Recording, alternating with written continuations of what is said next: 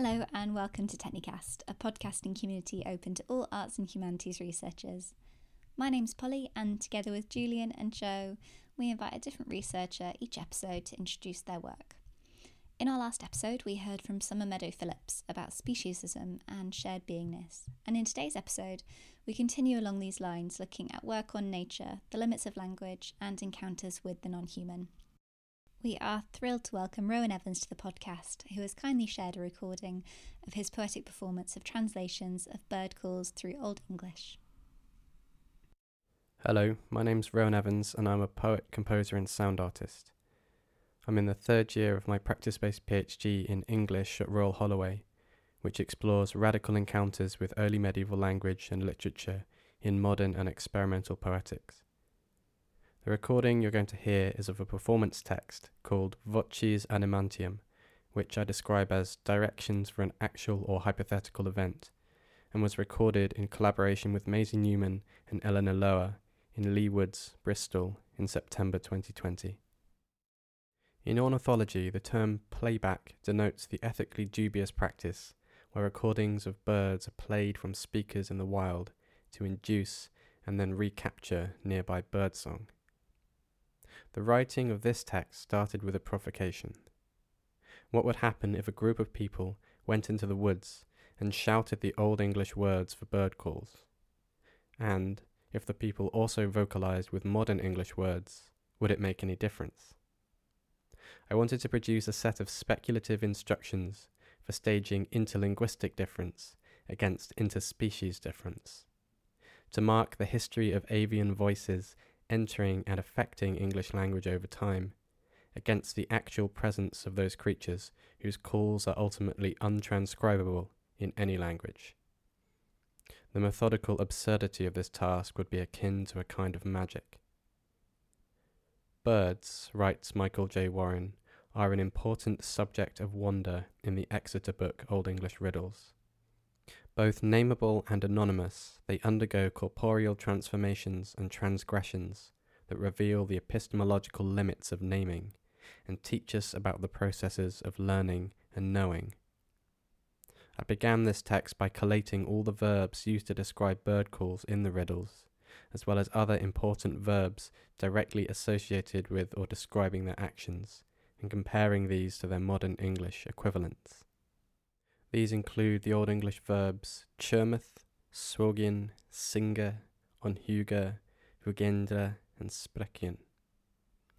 In riddle number 55 in the Exeter book, we read the line, Little Richter nemneth he silver, or Little creatures, they name themselves. The practice of naming in the riddles and in early medieval monastic education is underpinned by the etymologiae of Saint Isidore of Seville. As Warren explains, onomastic principles are guided by etymology, according to which the name of a given thing is determined by its intrinsic nature. From the Greek etymos, meaning true, actual, or real, the Isidorean understanding of etymology holds to a Platonic belief that the essential nature of a thing can be known, and that language gives us access to it, as Isidore writes, when you have seen whence a word has originated, you understand its force more quickly. Indeed, one's insight into anything is clearer when its etymology is known. And yet, in the riddles, the creatures in question evade this knowing, as the poem's actions of naming and sounding stage a repeated reaching towards, or attempt at making visible, something that shifts in form and meaning. Unlike a scholastic proposition, the actual answers to these riddles are never given in the manuscript. In my own text, I do not share the belief that an animal's nature can be fully known or contained in language, but want to argue instead that there is something fascinating about the repeated failure of that task across history. The title Voces Animantium means literally the voices of animals, or perhaps living voices in Latin, and is taken from the classification of animal noises found in scholastic texts like Ælfric of Eynsham Grammar and Glossary. Jonathan Hsy discusses how Ælfric's list of animal noises translates them from Latin into Old English, which, in the grammar, is meant to aid the learning of Latin verbs. In this list, Hsy argues, both language transcriptions gesture towards the memory of an actual sound that can never be transcribed in any human language or writing system. Each of these verbal vocalizations, he writes, are perhaps best construed as ambilingual utterances that resonate across species difference. The list is therefore figured as an interface between species and between languages. So in Ælfric's grammar, we have a list that contains canis latrit, the dog barks, lupus ululate, the wolf howls, equus hinit, the horse neighs, etc. In my text, I was interested in the multiple layers of translation enacted in putting the sounds of birds through the filter of different languages, specifically the onomatopoeic transcription of bird song in Old English to Modern English, and so the subsequent losses and distortions gained by that action. In conversation with a collaborator who also reads Old English, I was excited by this idea that Old English bird verbs were a form of analogue recording where the sounds of birds as they appeared to an early medieval ear were imperfectly laid down into language to be stored over time and made subject to distortions in their transformation into modern English. I also enjoyed the fact that despite the potential knowledge gained by learning these sounds in a grammatical sense, Ælfric seems uneasy about the absurdity or perhaps the grotesqueness of actually vocalizing them. It is very foolish, he writes, that one should bark or bleat. This seemed another worthwhile provocation.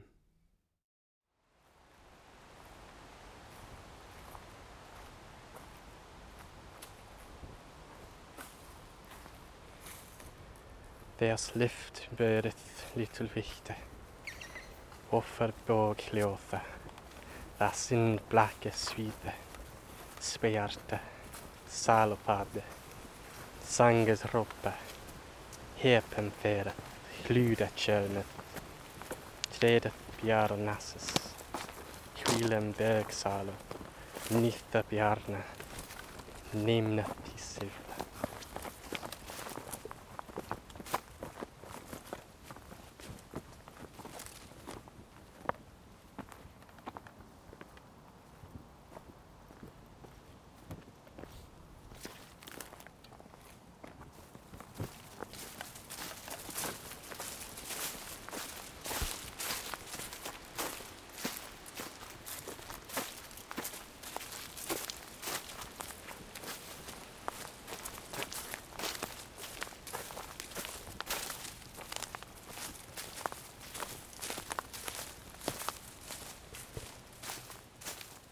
The key. Finch fincheth, Finch thinks. Higera sprekketh singeth. Jay speaks, sings. Kuskotte kueth. Wood pigeon coos. Kraue kraueth. Crow crows. Higera churmeth boogeth on hurgeth. Jay chirms, bends, mimics. Jack jacketh. Cuckoo gouks. Rare dumble rareth. Bittern booms. Skraff skjafieth. Cormorant scrapes. Higera bjoketh blatteth gradeth yeleth. Jay barks, bleats, honks, yells. Swan sweegeth swogeth swinsieth singeth. Swan is silent, resounds, rings, sings.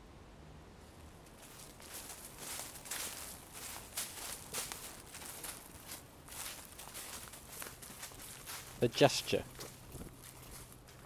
Put the quick names into a tape, a microphone, a clandestine device. Venture to the gather, to the clearing, to the localing wood. The group share out the quick names and keep them warm in their throats. Imagine playback, unthroating in the clearing.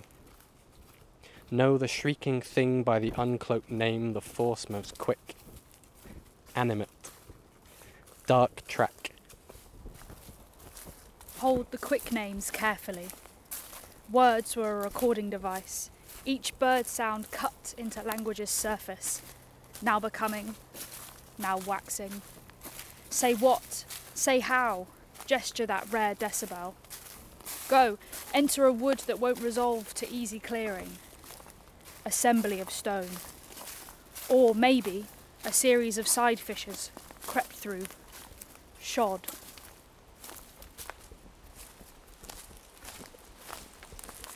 Divide among the number, some taking quick names, some the known words. Be yak, be cuckoo, be wood pigeon, be cascorta. Against the neck, if needed, a found feather. Imagine a masked head. One will lead, perhaps, named Hirgora.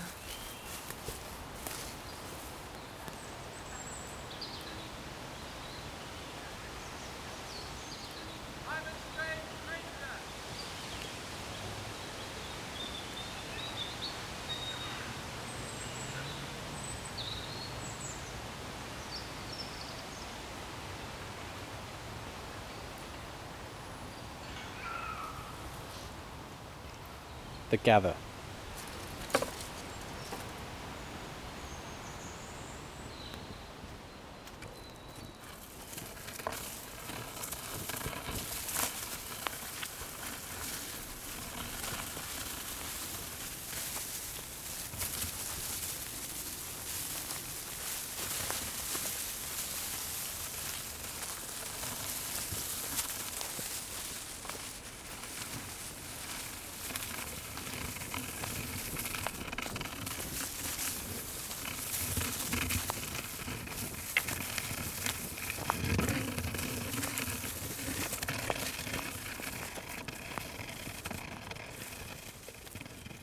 To happen in that place. A translation across species and languages, bird to root to tongue. Each word merely approximate to its enigmata. No true etymos, burnt and concealed branch life. Newly named, we divide, so speak across.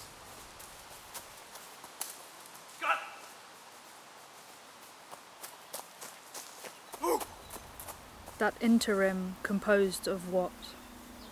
Sounds to which the spoken is only an attempt. Birds already hidden in etymology as a forest, dressed in dark some while to the peopled homes. Of what the lifted air upholds. Of the main and teeming ground crossed over and again by names where none can tread. Nor earth, nor air. Or alone, correspond with the hooded device, self lane voice betraying errancy. Imagine a cradled task, something material, more similar to breath than a ship, maintaining dialogue. It was getting dark once. Imagine a supple gag.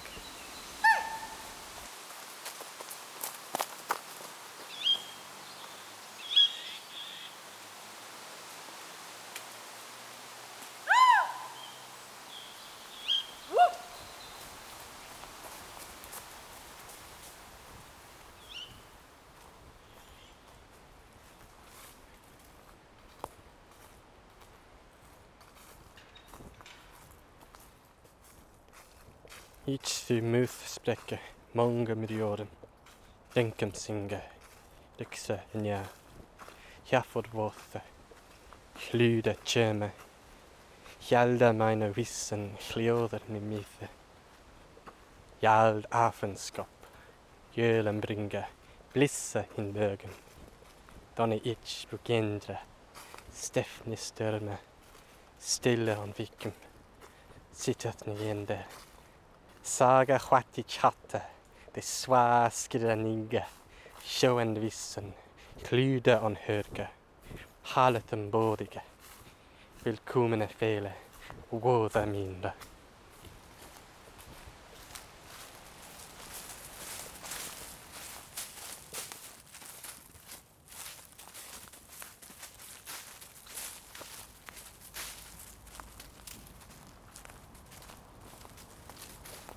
Gone.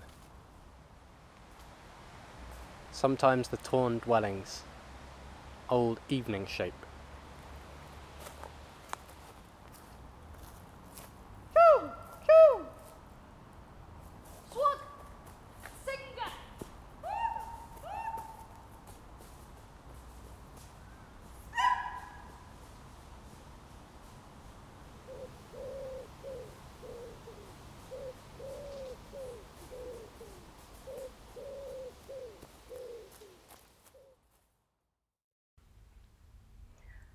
So, Rowan, thank you so much for sharing the recording of that performance with us and for speaking a little bit about your practice now.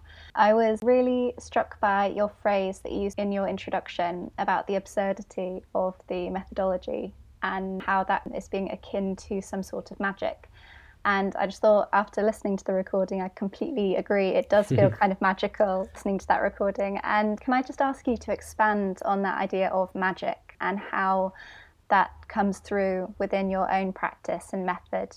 Sure, yeah. So, I mean, this particular performance piece is part of one of the chapters of my thesis that looks at various Old English medicinal and other herbal charms. So these texts, which are mostly gathered in one or two manuscripts, which contain treatments for various illnesses, but also we might now call spells or charms to ward off various creatures or, in modern terminology, more supernatural kind of ailments than just a, a cold or a boil or a, um, a sprained foot or something.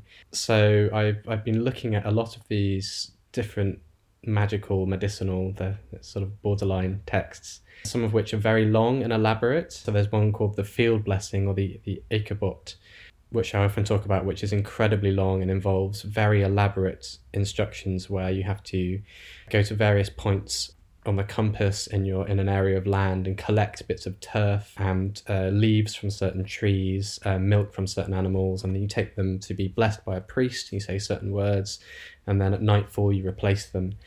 So the absurdity starts to come through there with some of these texts where the, the ability to actually carry out the instructions seems very, very difficult or would require quite a lot of people. Others of the charms are, are quite short and, and simple. And I suppose when I when I'm thinking about the idea of absurdity or, or silliness and, and play as well, I'm also thinking of someone like Jerome Rothenberg. So he he translates sort of from the 1960s onwards lots of texts from various global cultures, um, rituals, games, activities, instructions. Um, this is around the same time I think Fluxus and sort of text-based performance practices is starting to happen as well. And there's often quite a close and interesting link between um, between play, between the absurd, and and what we might call the spiritual or the the arcane. And I think it's particularly important when we're working with something like an early medieval text or Old English or a sort of a quite distant textual artifact that we don't do so with too much reverence so that we're not too kind of dusty and about our approach to it and about the ways that we translate or work with them. So that was that was kind of where i was coming from. And also i, I sometimes have a, a bit of a difficulty with a sort of broadly big r romantic approach to to birds in particular, or the idea that there might be something there is something you know obviously very beautiful about hearing hearing birds call and and witnessing them in, in environments but i also again kind of wanted to play against what i might think of as an overly reverent or kind of uh, yeah a, a seriousness that sometimes you get with with poetic responses to these things so i always a sense of play particularly in in collaborative work that i make you can hear us running around at one point. So there's a,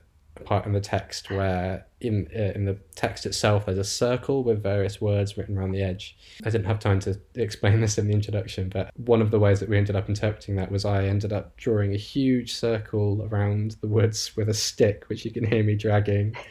and then I was with two other people and we were all sort of running backwards and forwards across the space and shouting different words. And that was one way of responding to uh, the instructions that I'd written.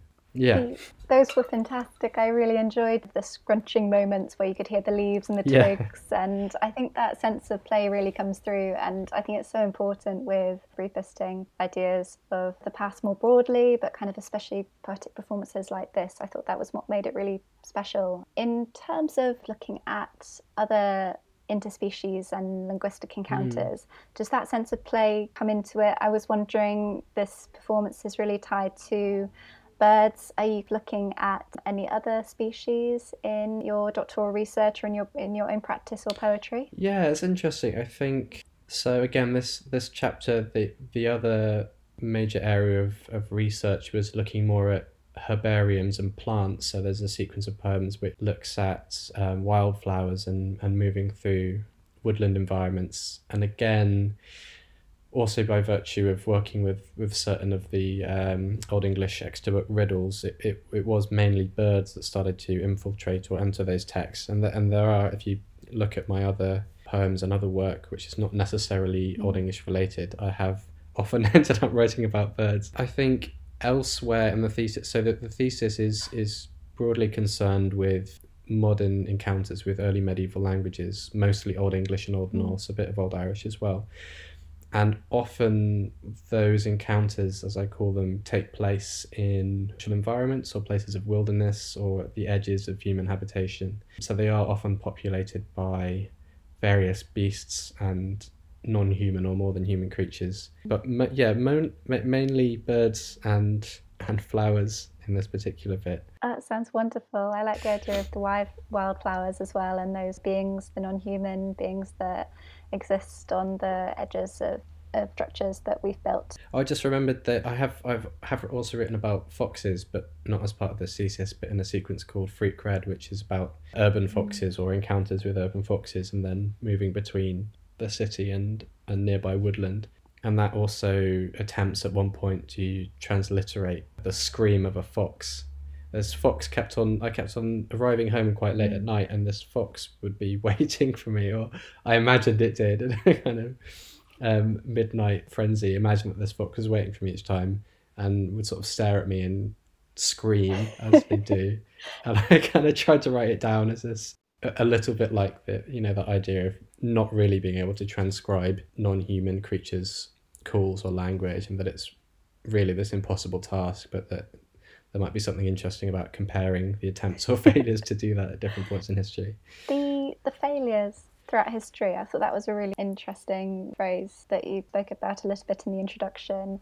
And that mm. inability of, or the limits of our own language and of naming to contain that sense of the animal's nature. I'd love to hear more about how you encounter those failures of language in your own research. I suppose I'm often interested or return to ideas of failure in again i suppose related to the idea of play in the sense of not having to complete or completely wrap up or explain something. And i suppose when i'm thinking about using older vocabularies or looking back at the history of languages rather than doing so in a way that's trying to find something that's solid and unchanging you know you can have this idea that if you if you go back and you look at the old the old texts particularly early english that you might find you know the point of origin or something stable and i have a lot of problems with that point of view mm. which which i look at elsewhere in my thesis uh, in terms of how that's often tied up in quite quite dangerous ideologies but my interest in in working with with these earlier languages or utterances is often the idea of destabilizing or uh, creating plurality or, or recognizing contingency and change. So, particularly as we think about the names of animals or the names of birds, these are things that change at various points in history according to different cultures, different practices, different languages, and that when we start to trace something like a name, it becomes very unstable or it, it, it has these about faces mm. or changes of color. And that was particularly brought into focus by tracking some of these names of birds and also in the other poems wildflowers as well. But we you know we tend to associate the idea of naming this coming out of the idea of adam in genesis naming the animals and then claiming them to, to human dominance. I, I call you this and now you're that or i call you a bird i call you a fish. Yeah I, I think again it was just wanting to kind of rub up against that or destabilize it a bit and and open out our approach to to naming or or uh, claiming things more to a sense of openness or possibility. And am I right in thinking that in your doctoral research you're looking at modernist, so 20th century, and contemporary, so 21st century poetic practices around these encounters with early medieval past. Do you see that tracking of maybe the naming as changed between modernist practice to our contemporary age, or there is in the orientation or the fascination with those encounters with the past between early 20th century practice and now? Mm, yeah, yes. So, so my there isn't really a, a cut-off point, but I suppose most of the poetries that I look at in the thesis are kind of from about late 60s or mm. early 70s at the earliest. So, you know, so I've been writing a bit on Barry mm. McSweeney And then the, the most contemporary I write on is Caroline Bergvall and another poets that are working at the moment. And it's been interesting gathering those sets of text together and also one of the things that comes up a lot when you're working with very old texts is this idea of where period boundaries end or begin, how we canonize certain authors or mm. texts, how we think about them um, talking to themselves or to others. And something that has been very interesting working with quite a lot of poets from the 1970s or 1960s, 70s, 80s, and now is the big shifts in terms of the political circumstances or, or what was going on at the time and how that's impacting on the work, but also then the repetitions and similarities. So, particularly working on uh, 1970s, 1980s texts and going into the Thatcher years and uh, and also, uh, you know, I've been looking at someone like Bill Griffiths, who was working with Old English charms to think about ideas around protest um, and unseen violences in terms of how how a government or, or country might think about or allow or disallow certain forms of public activism. And again, that in the last year has become incredibly relevant to to what's going on at the moment. So that again has been very interesting when writing about it critically and thinking about how it's speaking to my own work is yeah how those circumstances might might change but also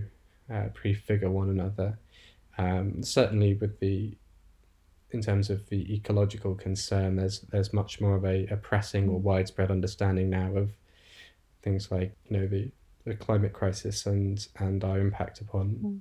non-human environments that were may, maybe more uh, in a kind of fetal stage in the in the sixties and seventies. Yeah, it's it's been it's been interesting, kind of hopping between uh, doing a lot of yeah uh, what I call tran- transhistoric or transhistoric movement, where we've got the 9th century to you know twentieth and then the twenty first. Um, yeah. Sounds like such an exciting project and transhistorical hopping. That's a I love that. Yeah, phrase. that's a critical that's term. You can you can cite that.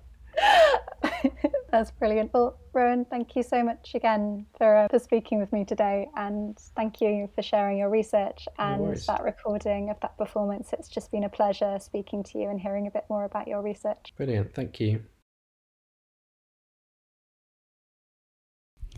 Thanks very much for listening to Technicast today. We hope you enjoyed this episode. Thanks again to Rowan for sharing his research and to Technith for their ongoing support. If you would like to be featured on the Technicast, please get in touch with us at technicaster at gmail.com. We'd love to hear from you. We'll be back again in May with a new theme looking at technology and welcoming two new researchers to the podcast to hear about their work. See you then.